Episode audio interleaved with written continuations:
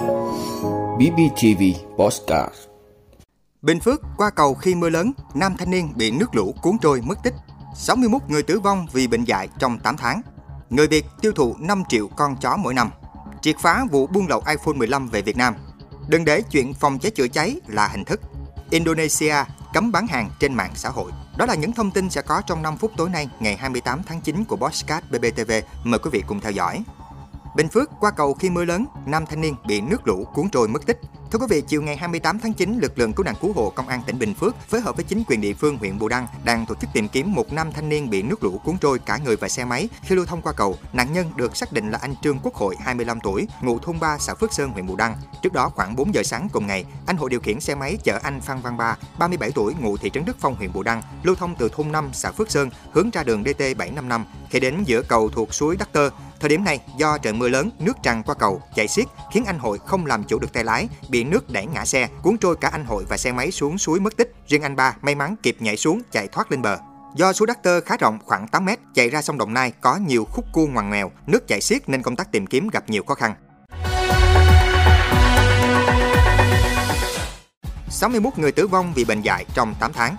Thưa quý vị, theo Tổ chức Y tế Thế giới WHO, mặc dù Việt Nam đã đạt được một số tiến bộ trong 10 năm qua, thế nhưng mỗi năm vẫn ghi nhận có từ 70 đến 100 trường hợp tử vong do bệnh dại. Trong 8 tháng đầu năm, cả nước đã có 61 trường hợp tử vong ở 26 tỉnh thành, cao hơn đáng kể so với cùng kỳ năm ngoái. Mặc dù số ca tử vong do bệnh dại ở một số tỉnh đã giảm đáng kể, chỉ số này vẫn tăng ở 20 tỉnh trong giai đoạn 5 năm 2017-2021 so với giai đoạn 2011-2016. Theo báo cáo của WHO, bệnh dại là bệnh phổ biến trên toàn thế giới. Mỗi năm có trên 10 triệu người người bị súc vật dại hoặc nghi dại cắn phải điều trị dự phòng bằng vaccine dại.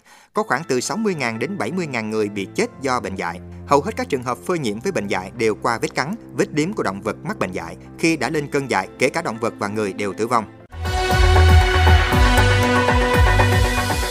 Người Việt tiêu thụ 5 triệu con chó mỗi năm.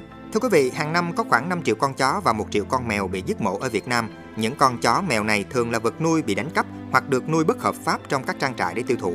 Nhiều người tin rằng ăn thịt chó hoặc thịt mèo trong những thời điểm nhất định trong tháng âm lịch trong năm có thể giải đen. Tiến sĩ Trần Xuân Nguyên, trưởng ban chuyên môn Hội Đông y Việt Nam cho biết, trong khi đó người dân giết để ăn thịt theo sở thích, thói quen, thậm chí là yếu tố văn hóa, xã hội và kinh tế ở một số địa phương. Việc tiêu thụ và buôn bán thịt chó và mèo có thể gây bệnh dại và bệnh xoắn khuẩn.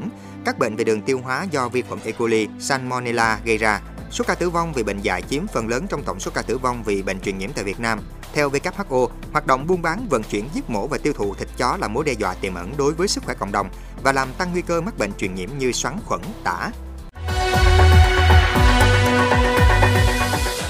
Triệt phá vụ buôn lậu iPhone 15 về Việt Nam Thưa quý vị, Phòng Cảnh sát điều tra tội phạm về tham nhũng kinh tế buôn lậu Công an thành phố Hồ Chí Minh vừa triệt phá thành công một vụ buôn lậu điện thoại di động nhãn hiệu iPhone từ Singapore về Việt Nam qua cửa khẩu cảng hàng không quốc tế Tân Sơn Nhất. Tổ công tác phát hiện trong hành lý sách tay của Trần Nhật Sơn sinh năm 1992, ngụ phường 12 quận Gò Vấp có 22 chiếc điện thoại nhãn hiệu iPhone 15 Pro Max được Sơn mua tại Singapore và không khai báo, nộp thuế với cơ quan hải quan khi nhập cảnh vào Việt Nam.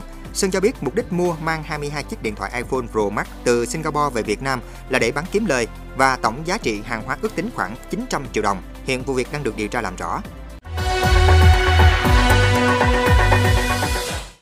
Đừng để chuyện phòng cháy chữa cháy là hình thức Thưa quý vị, mỗi khi có đợt kiểm tra thì các cơ sở sang chiết ga, điểm bán thiết bị phòng cháy chữa cháy lại nhộn nhịp bất thường. Tại thành phố Hồ Chí Minh, các cơ sở kinh doanh nhà trọ, nhà ngăn phòng cho thuê, nhà riêng lẻ cao tầng và chung cư cũ vẫn thiếu các trang thiết bị phòng cháy chữa cháy. Những nơi có thì lại không biết sử dụng hoặc đã bị rỉ sét, có cũng như không, thậm chí còn tiềm ẩn nguy hiểm khi sử dụng.